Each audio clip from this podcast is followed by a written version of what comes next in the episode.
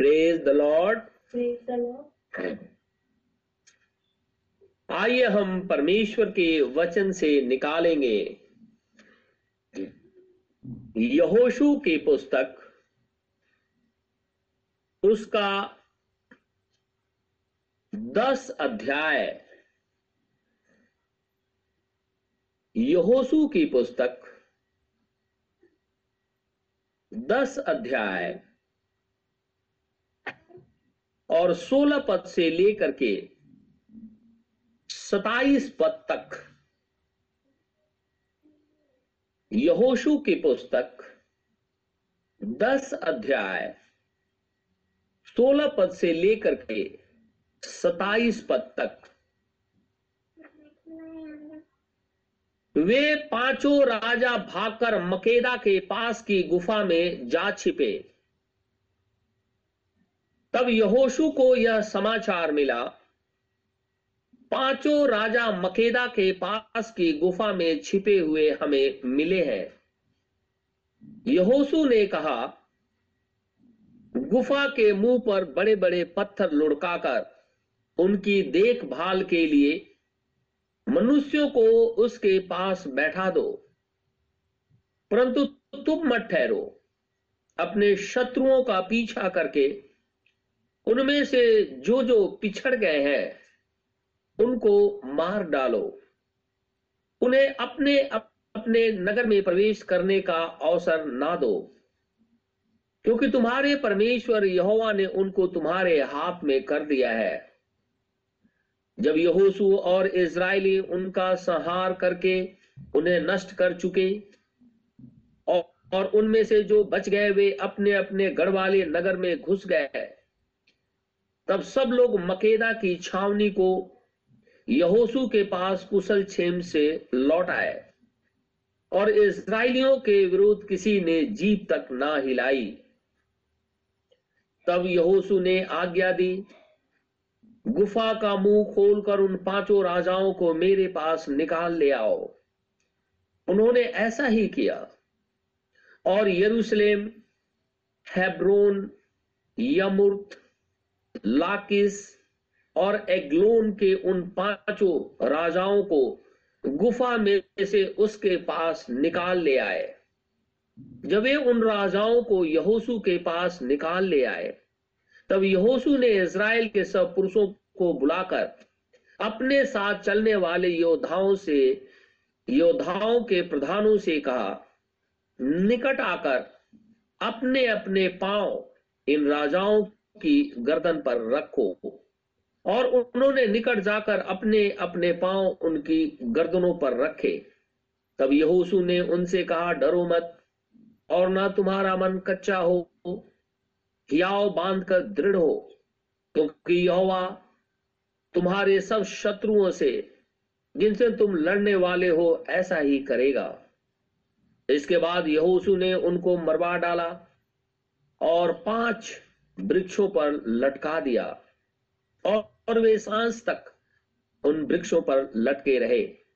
सूर्य डूबते डूबते यहोशू से आज्ञा पाकर लोगों ने उन्हें उन वृक्षों पर से उतार के उसी गुफा में जहाँ वे छिप गए थे डाल दिया और उस गुफा के मुँह पर बड़े बड़े पत्थर रख दिए। वे आज तक वहीं रखे हुए हैं। परमेश्वर के इस वचन के पढ़े और सुने जाने पर आशीष हो। आमिन। हम खुदावन खुदा का आज फिर से बहुत धन्यवादित है कि परमेश्वर ने हमें फिर से एक मौका दिया है कि हम परमेश्वर के सामने अपने सारे गुनाहों को मान ले। हम प्रभु का इसलिए भी बहुत धन्यवादित है कि परमेश्वर ने अपनी उपस्थिति में हम सबको बुलाया है और हम जितने लोग जहाँ कहीं भी हैं और जिस स्थिति में भी पाए जाते हैं खुदावन खुदा की उपस्थिति में ही बैठे हुए हैं। इसलिए खुदा का नाम मुबारक हो। इज़राइली यरीहो नगर को जीतने के बाद ए नगर पर आक्रमण किया। ए नगर को भी खुदावंद खुदा ने इज़राइलियों के हाथ में कर दिया। उसी घड़ी गिबोनियों ने छल करके यहोसू के साथ में वाचा बाँध ली। कि तू हमें नष्ट मत कर। यहोसू ने परमेश्वर के नाम से उनके साथ वाचा बांधी और कहा, ठीक है, लेकिन तुम लोगों ने छल किया। इसलिए तुम यहोवा के भवन के अंदर में पानी भरने वाले और लकड़हारे ठहरोगे। जब ये सारी बातें चल रही थी, तब पाँच राजाओं के संग ने गिबोनियों के ऊपर में आक्रमण कर दिया। गिबोनियों ने यहोसू से सहायता सहायता मांगी। यहोसू कहने लगा ठहरो और यहोसू वीर जवानों को लेकर के पाँच राजाओं के संग के विरुद्ध युद्ध करने को निकला। क्योंकि गिबोनी लोग तो परमेश्वर के अधीन हो गए। लेकिन इन पाँच राजाओं ने यहोसू का सामना किया। खुदावंद खुदा ने यहोसू से कहा, मैं इन पाँच राजाओं को तेरे हाथ में कर दिया है। यहोसू उन्हें हरा दिया और अंत में उन पाँच राजाओं को मार डाला। उनके सारे भूभाग जितनी भी जमीनें थी, सब पे इसराइलियों ने अधिकार कर लिया। धीरे धीरे वो एमोरियों के जो और राजा थे, उनके ऊपर में भी आक्रमण करके उन्हें जीत लिया। और जब जब वो जीतते रहे इसराइलियों को वो ज़मीन देता भी गया। चिट्ठी डाली और चिट्ठी जिसके नाम से निकलती थी, वो ज़मीन उस गोत्र को दे दिया जाता था। उसके बाद में जो यर्दन के इस पार ढाई गोत्र बस गए थे और उनके चालीस हज़ार शूरवीर अपने भाइयों के साथ में यर्दन को पार करके इज़राइल के लिए जंग लड़ा था। वो वापस अपने नगर को जाने लगे। ढाई गोत्र जो रुबेनी, गादी और मन से के लोग थे, जब वो वापस यर्दन की तराई में आए तो उन्होंने खुदावंद खुदा के लिए एक वेदी का निर्माण किया।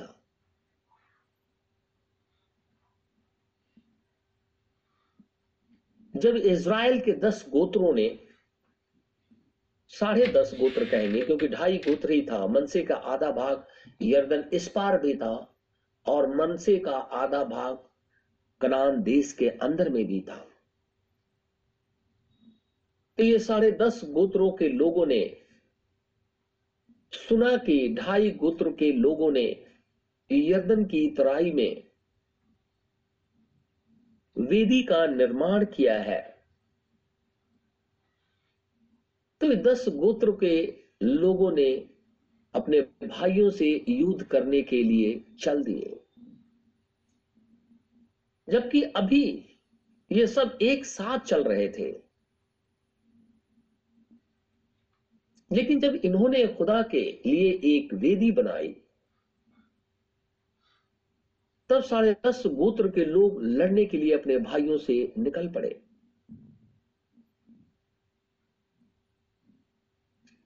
एली, आजार का पुत्र पिनहास, अपने दस प्रधानों के संग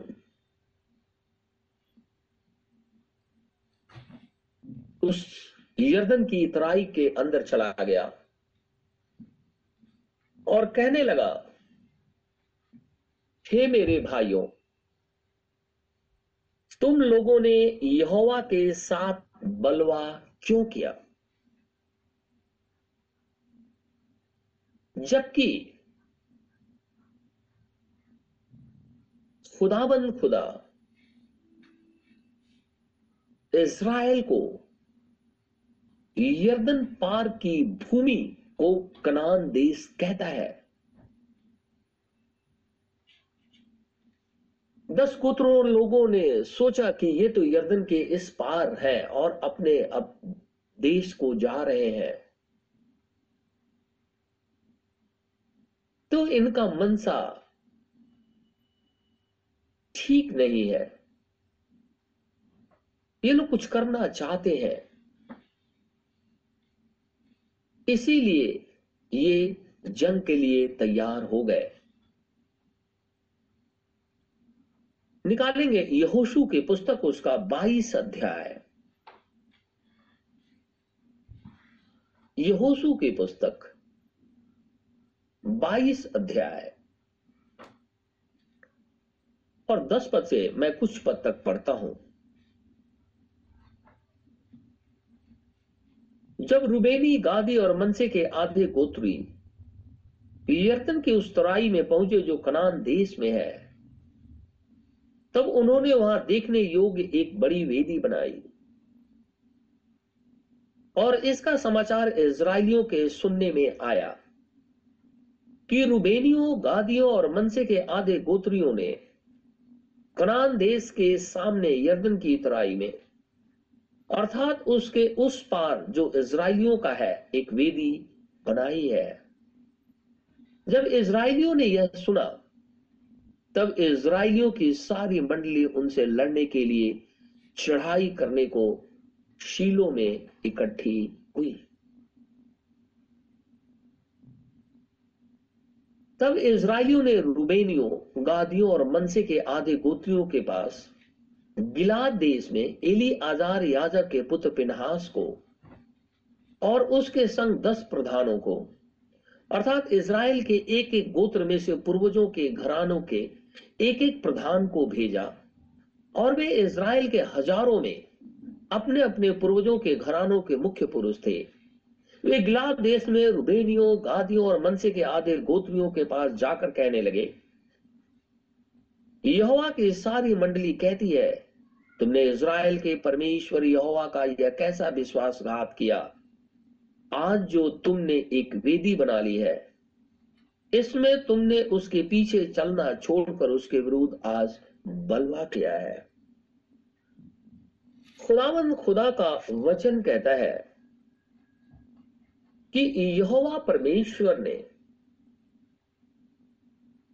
कहा था कि कनान देश के जिस भाग को मैं अपने नाम के निमित्त चुन लूँगा, हमने पिछले दिनों देखा था, वहीं पर परमेश्वर के लिए बलिदान चढ़ाना है।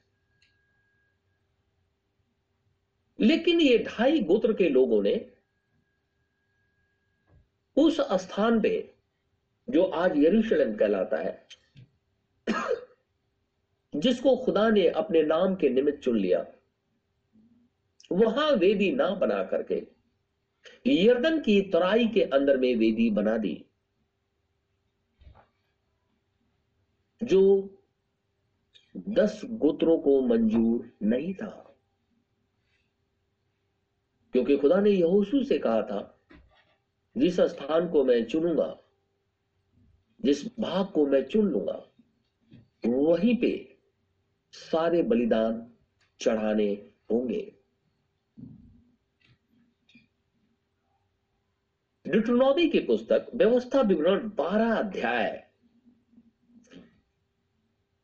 व्यवस्था विवरण की पुस्तक और उसका बारह अध्याय।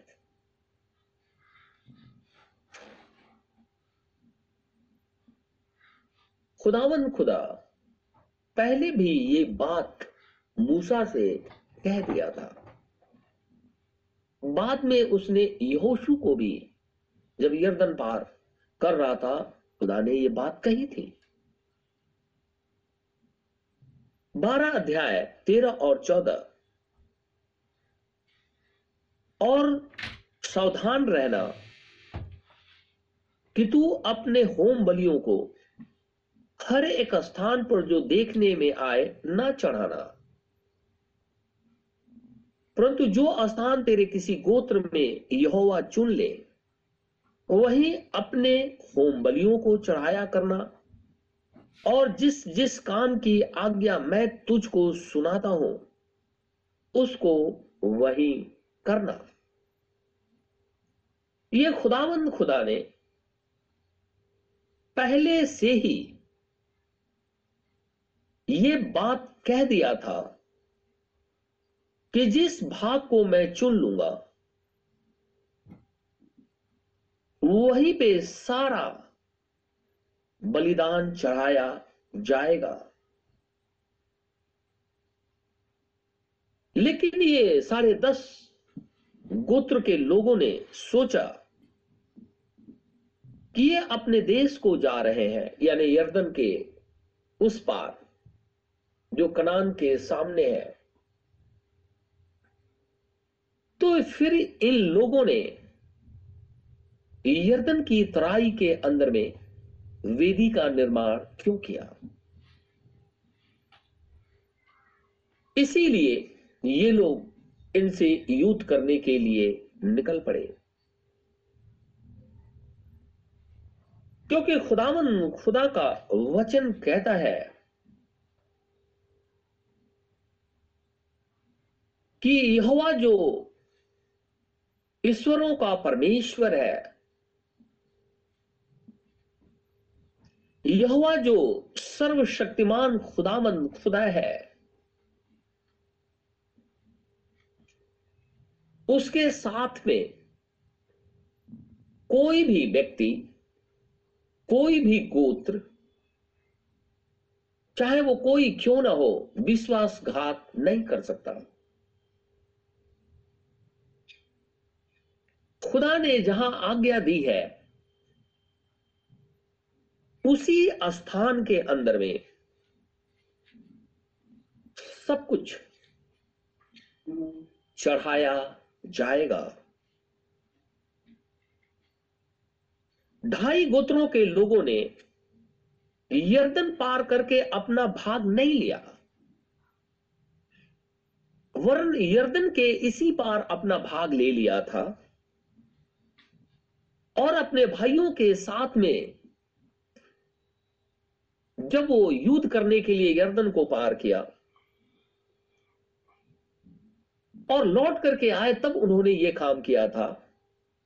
जबकि खुदावन खुदा यर्दन के पार जो कनान देश कहलाता है, वहाँ पर खुदा एक भाग को चुनेगा, जहाँ पे परमेश्वर की होम बलि, मेल बलि, पाप बलि, अन बलि चढ़ाई जाएगी। लेकिन दस गोत्रों के लोगों ने कहा, यदि तुम्हारी भूमि अशुद्ध है, यानी ढाई गोत्र के लोगों से, कि यदि तुम्हारी भूमि अशुद्ध है तो हमारे मध्य में निवास करो, यानी यर्दन को पार कर लो। और हमारे साथ रहो। बाईस अध्याय का यहोशू की पुस्तक उसका बाईस अध्याय। और मैं सबसे पहले 18 19 पद पढ़ता हूँ कि आज तुम यहोवा को त्याग कर उसके पीछे चलना छोड़ देते हो। आज तुम यहोवा से फिर जाते हो और कल वह इज़राइल की सारी मंडली से क्रोधित होगा। परंतु यदि तुम्हारी निज भूमि अशुद्ध हो तो पार आकर यहोवा के निज भूमि में, जहाँ यहोवा का निवास रहता है, हम लोगों के बीच में अपनी अपनी निज भूमि कर लो। परंतु हमारे परमेश्वर यहोवा की वेदी को छोड़ और कोई वेदी बनाकर ना तो यहोवा से बलवा करो और ना हमसे क्योंकि ये इज़राइली जो यर्दन पार कर चुके थे, जिनका अगुआ यहोशू था, जिसके अंदर में यहोशू प्रधान था और यहोशू के अंदर में खुदावन खुदा का आत्मा। परमेश्वर का वचन रहता था। उसी स्थान के अंदर में परमेश्वर की वेदी का भी निर्माण किया जाए। क्योंकि खुदावंद खुदा का हमेशा से शो डाउन जो प्रगतिकरण होता था, वो कनान देश के अंदर में ही होता था। इसलिए वेदी का निर्माण उसी स्थान पे होगा, जहाँ पर खुदा चाहता है। आज हज़ारों कलिसियाएँ पृथ्वी के ऊपर में है। करोड़ों, न जाने कितने हैं। लेकिन परमेश्वर जिनको चुन करके अपने पास आने नहीं दिया, बेशक वो एंड टाइम मैसेज बिलीवर हो। लेकिन अगर उन्हें चुन करके अपने पास आने नहीं दिया है तो वो एक विश्वासी बनकर के खुदा के संग रह सकते हैं। लेकिन अगर वो ये सोचे कि हम अगुआ बन करके और अपने मन से हर एक चीज़ को कर ले, चाहे वो चर्च की स्थापना ही क्यों ना हो, खुदा नकार देता है। क्योंकि हम जानते हैं कि इस अंत के समय के अंदर में जब खुदावंद खुदा आ रहा है, हर एक मनुष्य जो थोड़ा सा भी जान गया है, खुदा के विषय में, वो ये सोचता है कि हम खुदा के लिए अलग भवन निर्माण करके, वेदी बना करके या अपने घरों के अंदर में वर्शिप करेंगे और जो फाइव फोल्ड मिनिस्ट्री है, उसमें से कोई पद लेकर के कार्य को करेंगे तो खुदा उन्हें नकार देता है। अगर परमेश्वर की तरफ़ से नहीं है तो खुदा नकार देता है। और अगर परमेश्वर की तरफ़ से है तो परमेश्वर उसे ग्रहण कर लेता है। इसराइलियों ने कहा, यर्दन के इस पार की भूमि अगर अशुद्ध है तो चुने हुए भाग के अंदर में आ जाओ। क्योंकि तो खुदाबंद खुदा इस चुने हुए भाग के अंदर में ही अपने भाग को चुनेगा और वही वेदी का निर्माण होगा। 22 यहोशु की पुस्तक 22 अध्याय और 20 पद से, देखो जब जेरा के पुत्र अकान ने अर्पण की हुई वस्तु के विषय में विश्वासघात किया, तब क्या यहोवा का कोप इज़राइल की पूरी मंडली पर ना भड़का? एक व्यक्ति ने पाप किया और पूरी इज़राइली बारह गोत्र के लोग तकलीफ़ में आ गए। पूरी इज़राइली जो प्रजा थी, खुदाबंद खुदा के वो तकलीफ़ में आ गई। अकान के पाप के कारण एक व्यक्ति ने किया काम और सारा इज़राइल तकलीफ़ उठाया। छत्तीस जवान भी मारे गए। लिखा है, और उस पुरुष के अधर्म का प्राण दंड अकेले उसी को नहीं मिला। इसराइल को भी मिला, क्योंकि छत्तीस मर गए थे। तब रुबेनियों, गादियों और मनसे के आधे गोत्रियों के गोत्रियों ने इज़राइल के हज़ारों के मुख्य पुरुषों से यह उत्तर दिया, यहोवा जो ईश्वरों का परमेश्वर है, ईश्वरों का परमेश्वर यहोवा इसको जानता है और इज़राइली भी इसे जान लेंगे कि यदि यहोवा से फिर के या उसका विश्वासघात करके हमने यह काम किया हो तो तू आज हमको जीवित ना छोड़। ये ढाई गोत्र के लोग कहने लगे, हमने खुदावन, खुदा के साथ विश्वासघात नहीं किया है।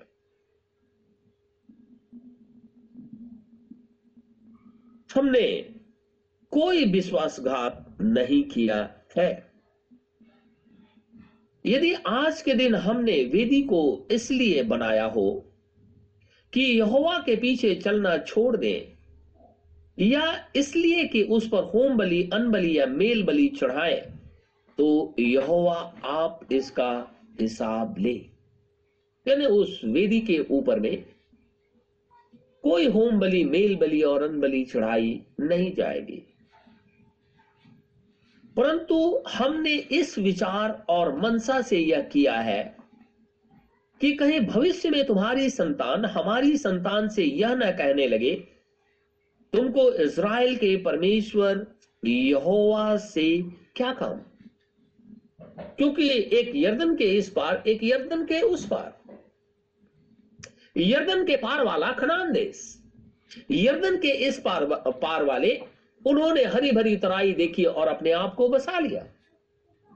तो ये कह रहे हैं कि जब कभी भविष्य के अंदर में तुम्हारे बच्चे और हमारे बच्चे आपस में लड़ाई झगड़ा करने लगे तो ये ना कहने लगे कि इसराइल के परमेश्वर यहोवा से तुम्हारा क्या काम है?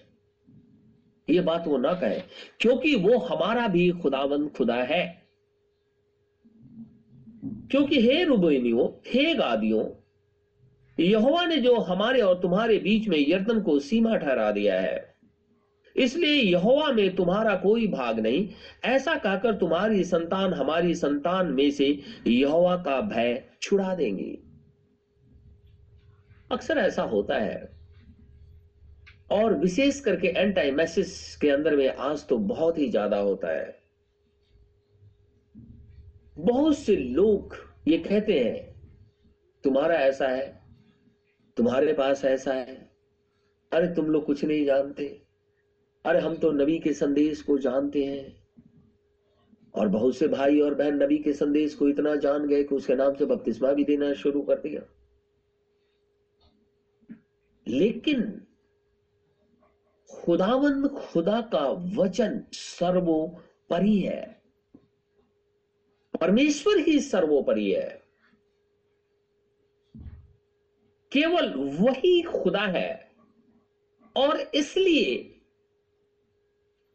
कोई जहाँ कहीं भी पाया जाता हो, वो खुदावंद खुदा का भय माने। इसलिए यर्दन के इस पार या उस पार वाले ये न कहने पाए कि केवल तुम्हारा ही खुदा है, जैसे आज लोग कहते हैं, केवल हमारा ही परमेश्वर है।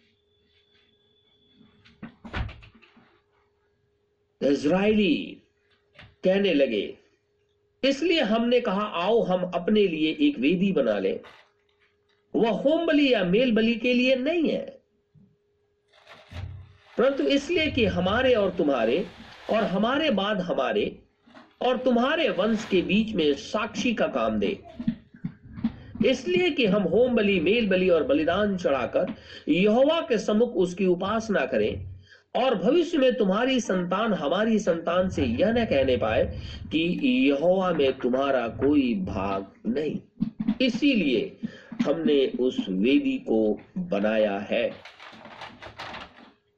इसलिए हमने कहा, जब वे लोग भविष्य में हमसे या हमारे वंश से यूँ कहने लगे, तब हम उनसे कहेंगे कि यहोवा के वेदी के नमूने पर बनी हुई इस वेदी को देखो, जिसे हमारे पुरखाओं ने होम बलि या मेल बलि के लिए नहीं बनाया, परंतु इसलिए बनाया था कि हमारे और तुम्हारे बीच में साक्षी का काम दे।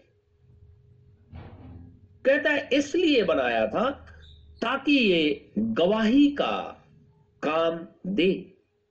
या हमसे दूर रहे कि यहोवा से फिरकर आज उसके पीछे चलना छोड़ दें और अपने परमेश्वर यहोवा के उस वेदी को छोड़कर जो उसके निवास के सामने है होम बलि अन बलि या मेल बलि के लिए दूसरी वेदी बनाए।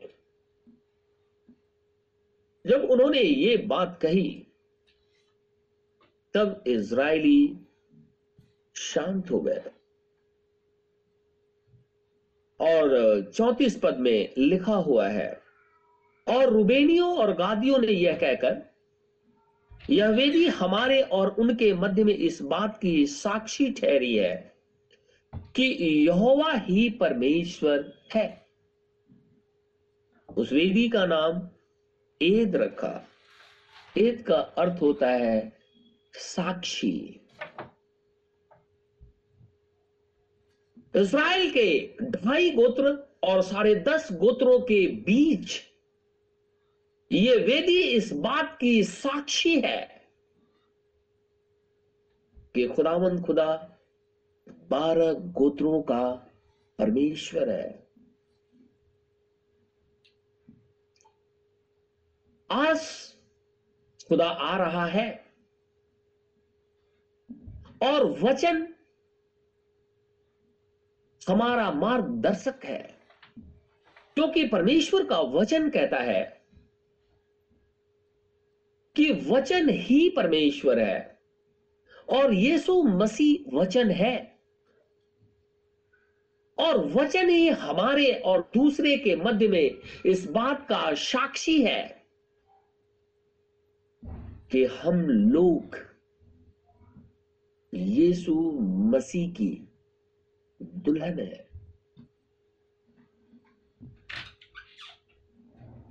बहुत से भाई और बहन कहते हैं कि जो कोई इज़राइल को अगर सपोर्ट करता है, वो स्वर्ग जाएगा। बड़ी अजीब सी बात है। ऐसा संभव नहीं है। लोगों के मन में ये बात उठती है, ना जाने कैसे उठती है, मुझे नहीं पता। लेकिन लोग कहते हैं कि इसराइल को सपोर्ट कर देने से हमें स्वर्ग मिल जाएगा। नहीं, कहीं नहीं लिखा हुआ है। अगर हम ऐसी बात कहते हैं तो दूसरी तरफ़ हमने यीशु मसीह के बलिदान को नकार दिया है कि यीशु मसीह हमारे पापों के लिए क्रूस पे मारा गया और उसका लहू हमारे पाप को धोता है, तब हमें खुदावन, खुदा के आत्मा दी जाती है और हम परमेश्वर के घराने के होते हैं। अगर सिर्फ़ सपोर्ट करने से ही हमें स्वर्ग मिल जाएगा तो यीशु मसीह का बलिदान तो व्यर्थ ठहरा। फिर उसे बलिदान देने की ज़रूरत क्या थी? हमारे लिए कोड़े खाने की ज़रूरत क्या थी? हमारे लिए उसको, उसके ऊपर में थूकने के लोगों की क्या ज़रूरत थी? जब सपोर्ट इसराइल को सपोर्ट करने से ही हम स्वर्ग के भागीदार हो जाएँगे। कैसी बातें लोग करते हैं। वो यीशु मसीह के बलिदान को नकार देते हैं। जो जगत की उत्पत्ति से पहले लिखा हुआ है, मेमना घात हुआ था। उसे बलिदान चढ़ाया गया था। जगत की उत्पत्ति से पहले हमारे पाप इज़राइल के सपोर्ट करने से नहीं धुला है। हमारे पाप यीशु मसीह के लहू से धुला है। इज़राइल परमेश्वर का चुना हुआ भाग है। और जब हम उसे सपोर्ट करते हैं तो परमेश्वर हमें आशीष देता है, बरकत देता है, हमें बचाता है, लेकिन अनंत जीवन नहीं देता। अनंत जीवन तो तब देगा जब यीशु मसीह का लहू हमारे अपराधों को मिटा देगा।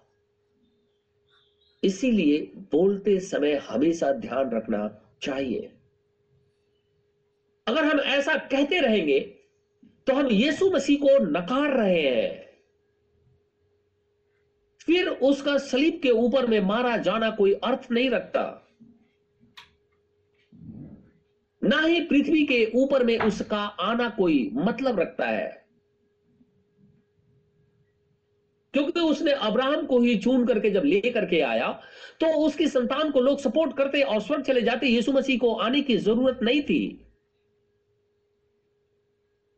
लेकिन लोगों के मन में आज ऐसा है।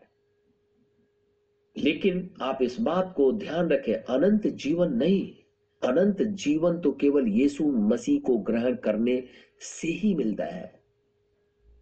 क्योंकि यीशु मसीह का लहू हमारे अपराधों को मिटा देता है। ये वही इसराइली है। जब सो गए, यीशु परमेश्वर में सो गए या मार दिए गए परमेश्वर की गवाही के लिए मार दिए गए। तो परमेश्वर का वचन कहता है कि यीशु मसीह को जब क्रूसीफाई किया गया तो वो अधलोक में उतरा और उन्हीं को अपना सुसमाचार सुनाया और जिन्होंने विश्वास किया, वो जीवित हो गए और वो ज़िंदा यरूशलेम में दिखाई दिए।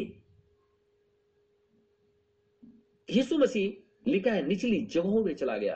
और ब्रदर ब्रहन कहते हैं कि जब वो निचली जगहों में गया तो उसने लुसीफर से, शैतान से उस चाबी को छीन लिया, ले लिया, क्योंकि यीशु मसीह ने प्राइस पे कर दिया है। तो प्राइस यीशु मसीह ने अपने लहू के द्वारा पे कर दिया, और हम सपोर्ट करेंगे तो हम स्वर्ग चले जाएँगे।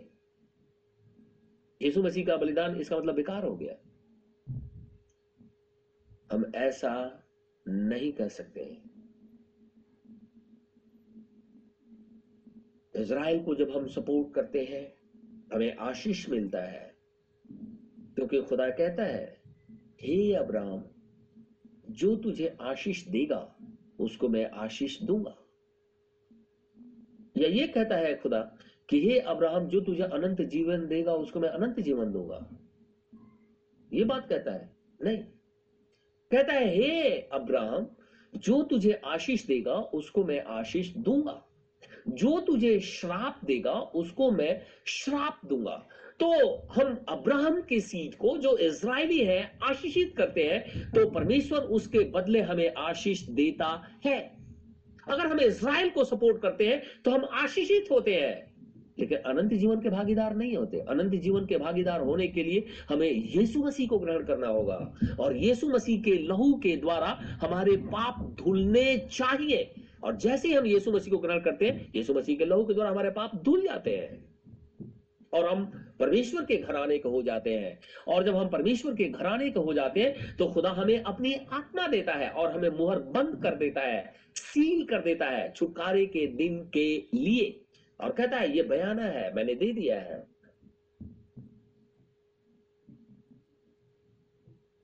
खुदावंद खुदा कहता है, यहोसू, तेईस अध्याय, और उसका मैं सात पद से पढ़ूँगा। देखिए क्या लिखा हुआ है। कहता है, ये जो जातियाँ तुम्हारे बीच रह गई हैं, ये जो जातियाँ तुम्हारे बीच, यानी कनान देश के अंदर में रह गई हैं इनके बीच ना जाना हम ध्यान से सुनेंगे। इनके बीच ना जाना और न इनके देवताओं के नामों की चर्चा करना। लिखा है ना? यहाँ तो रोज लोग चर्चा करते हैं। खुदा चाहता है कि लोग परमेश्वर के नाम की चर्चा करें। यीशु मसीह जो हमारा उद्धार करता है। उसके नामों की चर्चा करें तो लोग दूसरे नामों की चर्चा करना शुरू कर देते हैं। खुदा के नामों की चर्चा नहीं करते हैं। यीशु मसीह जब पृथ्वी के ऊपर में था तो इसराइली बार बार बार बार हम मूसा के लोग हैं, हम मूसा की संतान है, हम अब्राहम की संतान है, बोलते रहते थे और खुदावंद खुदा को अलग कर देते थे। यीशु मसीह कहने लगा, अगर तुम लोग जानते मूसा कौन है और अब्राहम कौन है? तो मुझे भी जानते कि मैं कौन हूँ। इससे पहले कि अब्राहम, मैं हूँ। हमें चर्चा किसकी करनी चाहिए? यीशु मसीह की। हमें चर्चा किसकी करनी चाहिए? अपने खुदावंद खुदा यीशु मसीह की, जीवित परमेश्वर की। लेकिन आज लोग खुदाबंद खुदा के नामों की चर्चा को छोड़ करके खुदाबंद खुदा के नबियों की ही दिन भर चर्चा करते रहते हैं। परमेश्वर ने नबियों को इसलिए भेजा कि वो हमें सिखाए कि हमें किस रीति से परमेश्वर के ऊपर में दृढ़ विश्वास करना चाहिए। खुदावंद खुदा ने अपने नबियों को इसलिए भेजा ताकि परमेश्वर अपनी आज्ञा को, अपनी प्रजा को सुनाए। खुदावंद खुदा ने अपने नबियों को इसलिए भेजा ताकि परमेश्वर के गुप्त भेद को प्रकट करे। परमेश्वर कहता है, किसी और की चर्चा मत कर। किसी और को ईश्वर जान करके उपासना भी मत कर। उनके बीच में भी मत जा। उनके देवताओं की चर्चा मत कर। आज लोग जो अंत समय का नबी ब्रैनहम है, आप जानते हैं, लोग उसके नाम से बपतिस्मा देते हैं। लोग उसके नाम से शादी पढ़ते हैं। लोग, यानी एंटी मैसेज वाले, उसको अपना ईश्वर करके मानते हैं।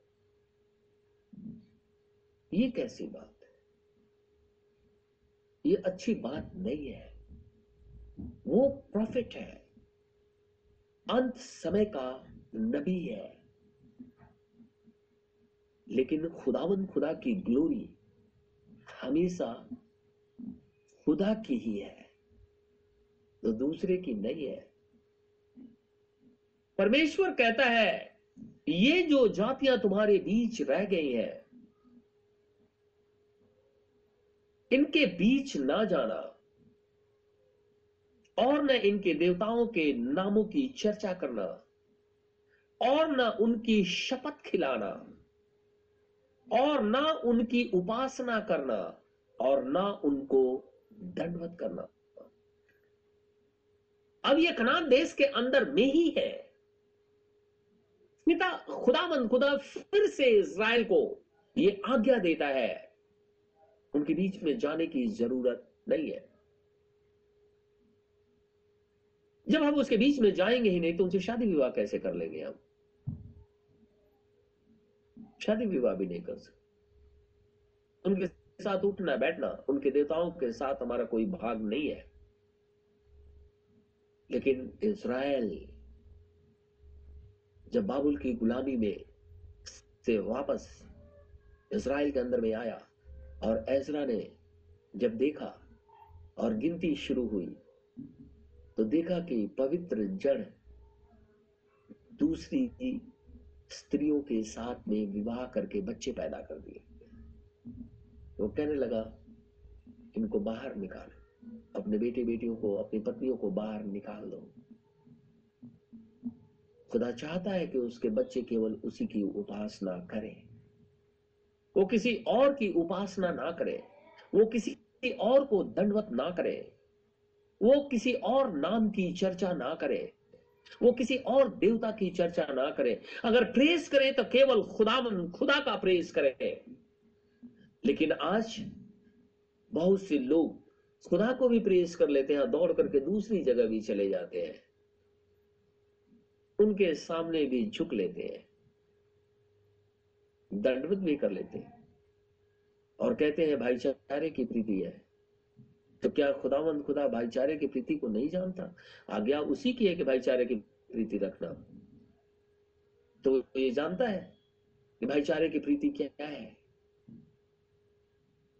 जब कभी भी हम इस अंत के समय में चल रहे हैं, और जब कभी भी ऐसी जातियों से हमारा सामना होता है तो ये जातियाँ उन दुष्ट आत्माओं को कैरी कर करके रखती है।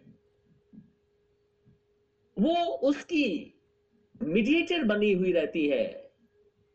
वो उसके चैनल बनी रहती है। और जो दुल्हन है, जो हम लोग हैं, हम पवित्र आत्मा के चैनल है। हम पवित्र आत्मा के मीडिएटर में होकर के चलते हैं। हमारे अंदर में से पवित्र आत्मा चलता है। और दोनों जब आमने सामने होते हैं, युद्ध शुरू हो जाता है।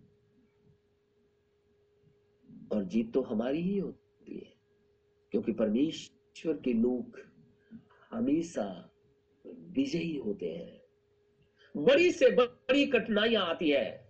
लाल समुद्र सामने खड़ा हो गया था। यर्दन सामने बह रही थी।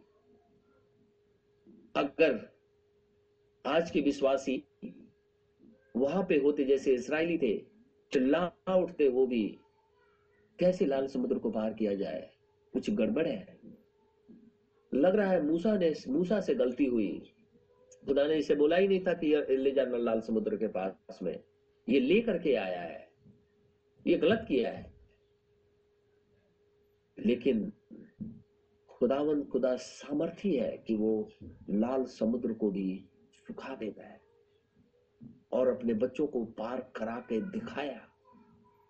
यर्दन को भी पार करा के दिखाया।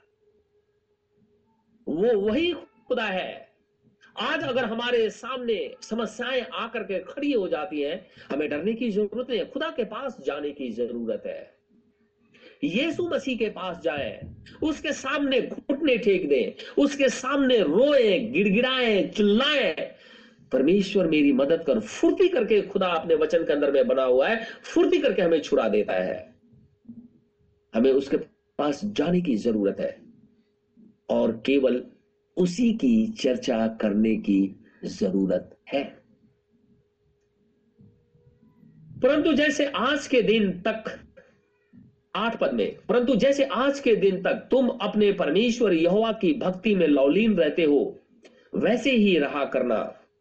यहोवा ने तुम्हारे सामने से बड़ी बड़ी और बलवंत जातियाँ निकाली है और तुम्हारे सामने आज के दिन तक कोई ठहर नहीं सका।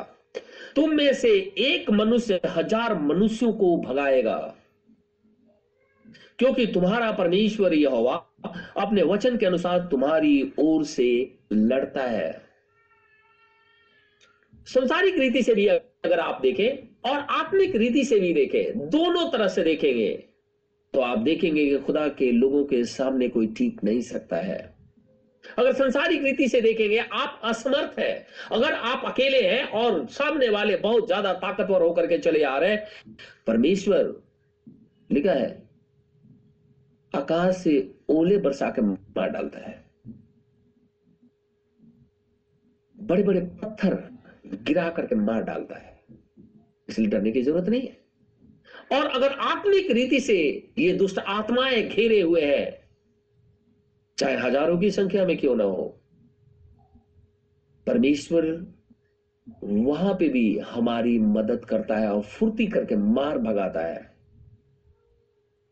गिरासीनियों के देश में हमने देखा था कि एक व्यक्ति के अंदर में छह हज़ार दुष्ट आत्माएँ थी लिखा है सेना थी, एक सेना के अंदर में छह हज़ार दुष्ट आत्माएँ होती हैं, लिखा है हिब्रू में लीगियन।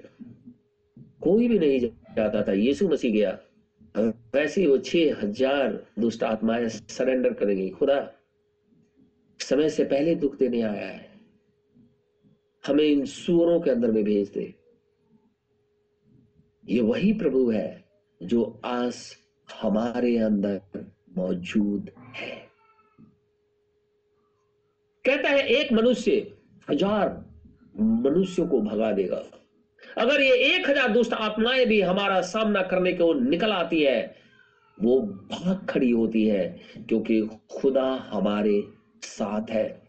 तो आप ये कहेंगे, इतना बड़ा बात आप कैसे कह सकते हैं? हम इसलिए मैं कह सकता हूँ, क्योंकि हमारा फेथ रैप्चरिंग फेथ है। हम तो स्वर्ग जाने के लिए तैयार है। अगर इतना भी हमारे अंदर फेथ नहीं है कि एक हज़ार दुष्ट आत्माओं को मार के भगाए तो स्वर्ग कैसे जाएँगे? कौन से फेथ हमारे पास है कि खुदा में लेकर के चला जाएगा? कौन सा ऐसा फेथ है? तो हमारे पास तो वो फेत है कि अगर एक हज़ार दुष्ट आत्मा भी हमारे सामने खड़ा रहेगी, यीशु मसीह हमारे में से होकर के उसे परास्त कर देगा। ये समस्याएँ बड़ी नहीं खुदावन सुधा पड़ा है। कहता है, केवल मेरे नाम की चर्चा करो। दूसरे की चर्चा करने की ज़रूरत नहीं है। इसीलिए अपने परमेश्वर यहोवा से प्रेम रखने की पूरी चौकसी करना। बारह पद क्योंकि यदि तुम किसी रीति यहोवा से फिरकर इन जातियों के बाकी लोगों से मिलने लगो, जो तुम्हारे बीच बचे रहते हैं और इनसे ब्याह शादी करके इसके साथ समझाना रिश्ता जोड़ो। तो निश्चय जान लो कि आगे को तुम्हारा परमेश्वर यहोवा इन जातियों को तुम्हारे सामने से नहीं निकालेगा। और ये तुम्हारे लिए जाल और फंदे और तुम्हारे पांजरों के लिए कोड़े और तुम्हारी आँखों में कांटे ठहरेंगे। और अंत में तुम इस अच्छी भूमि पर से जो तुम्हारे परमेश्वर यहोवा ने तुम्हें दी है, नष्ट हो जाओगे। खुदा कहता है, सुनो, मैं तो अब सब संसारियों की गति पर जाने वाला हो और तुम सब अपने अपने हृदय और मन में जानते हो कि जितनी भलाई की बातें हमारे परमेश्वर यहोवा ने हमारे विषय में कही हैं, उनमें से एक भी बिना पूरी हुए नहीं रही। वे सब की सब तुम पर घट गई हैं, उनमें से एक भी बिना पूरी हुए नहीं रही। खुदा हम सबको आशीष और बरकत दे। आमिन। दुआ करेंगे। धन्यवाद मेरे परमेश्वर। धन्यवाद मेरे खुदावन खुदा।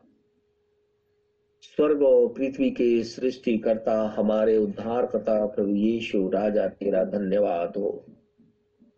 धर्मी, पवित्र, अनुग्रहकारी खुदावन, खुदा तेरा धन्यवाद हो। जीवित परमेश्वर तेरी स्तुति हो। बड़ाई और महिमा भी हो। क्योंकि तू ही आदर और स्तुति के योग्य खुदावन खुदा है।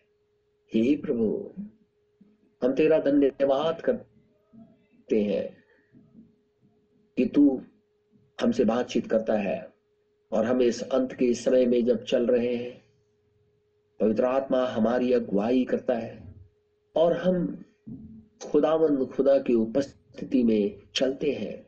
तो हे प्रभु, हम इसके लिए तेरा हृदय से धन्यवाद करते हैं कि तूने हमारे लिए ऐसा किया है।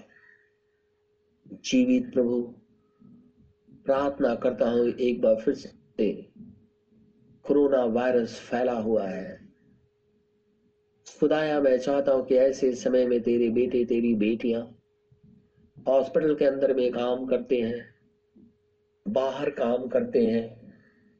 मेरे जीवित प्रभु कहीं रोजी रोज़गार के लिए जाते हैं, किसी प्रिय जन से मिलने को जाते हैं।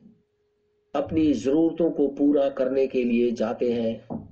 ऐसे समय में मैं चाहता हूँ कि खुदावंद खुदा, तू हमें इस कोरोना वायरस से बचा।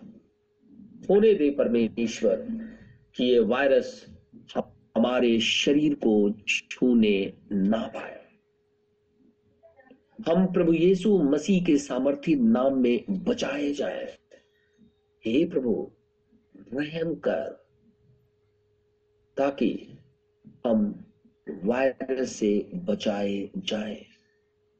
इसराइल पे दया कर, यरूशलेम की शांति के लिए दुआ माँगता हूँ। रहम कर, मेरे जीवित खुदावन खुदा, हमारे दिल्ली शहर, हमारे देश, वरन सारी पृथ्वी के ऊपर में रहम कर। ताकि लोग मरने से बच जाए। लोगों को तो अपनी बुद्धि के ऊपर भरोसा है, अपने घोड़ों के ऊपर भरोसा है, अपने रथों के ऊपर भरोसा है, अपनी दवाइयों के ऊपर भरोसा है, अपनी इंटेलिजेंसी के ऊपर में भरोसा है, अपने धन के ऊपर में भरोसा है। लेकिन हे प्रभु मुझे तो तुझ खुदावन, खुदा के ऊपर में भरोसा है। मैं चाहता हूँ रहम कर। क्योंकि जैसे ही तू रहम करेगा, लोग बच जाएँगे। लेकिन हे प्रभु, मर्ज़ी भी तेरी पूरी हो। प्रार्थना अपने उद्धार करता यीशु नासरी के नाम से माँगता हूँ, इसे इसी घड़ी पूरा कर। आमिन। ऐ हमारे बाप तू जो स्वर्ग में है, तेरा नाम पाक माना जाए, तेरी बादशाहत आए। तेरी मर्ज़ी जैसे स्वर्ग में पूरी होती है, ज़मीन पर भी हो। हमारे रोज की रोटी आज हमें दे। जिस प्रकार हम कसूरवारों को माफ़ करते हैं, तू भी मेरे कसूरों को माफ़ कर। हमें अजमाइश में ना पड़ने दे।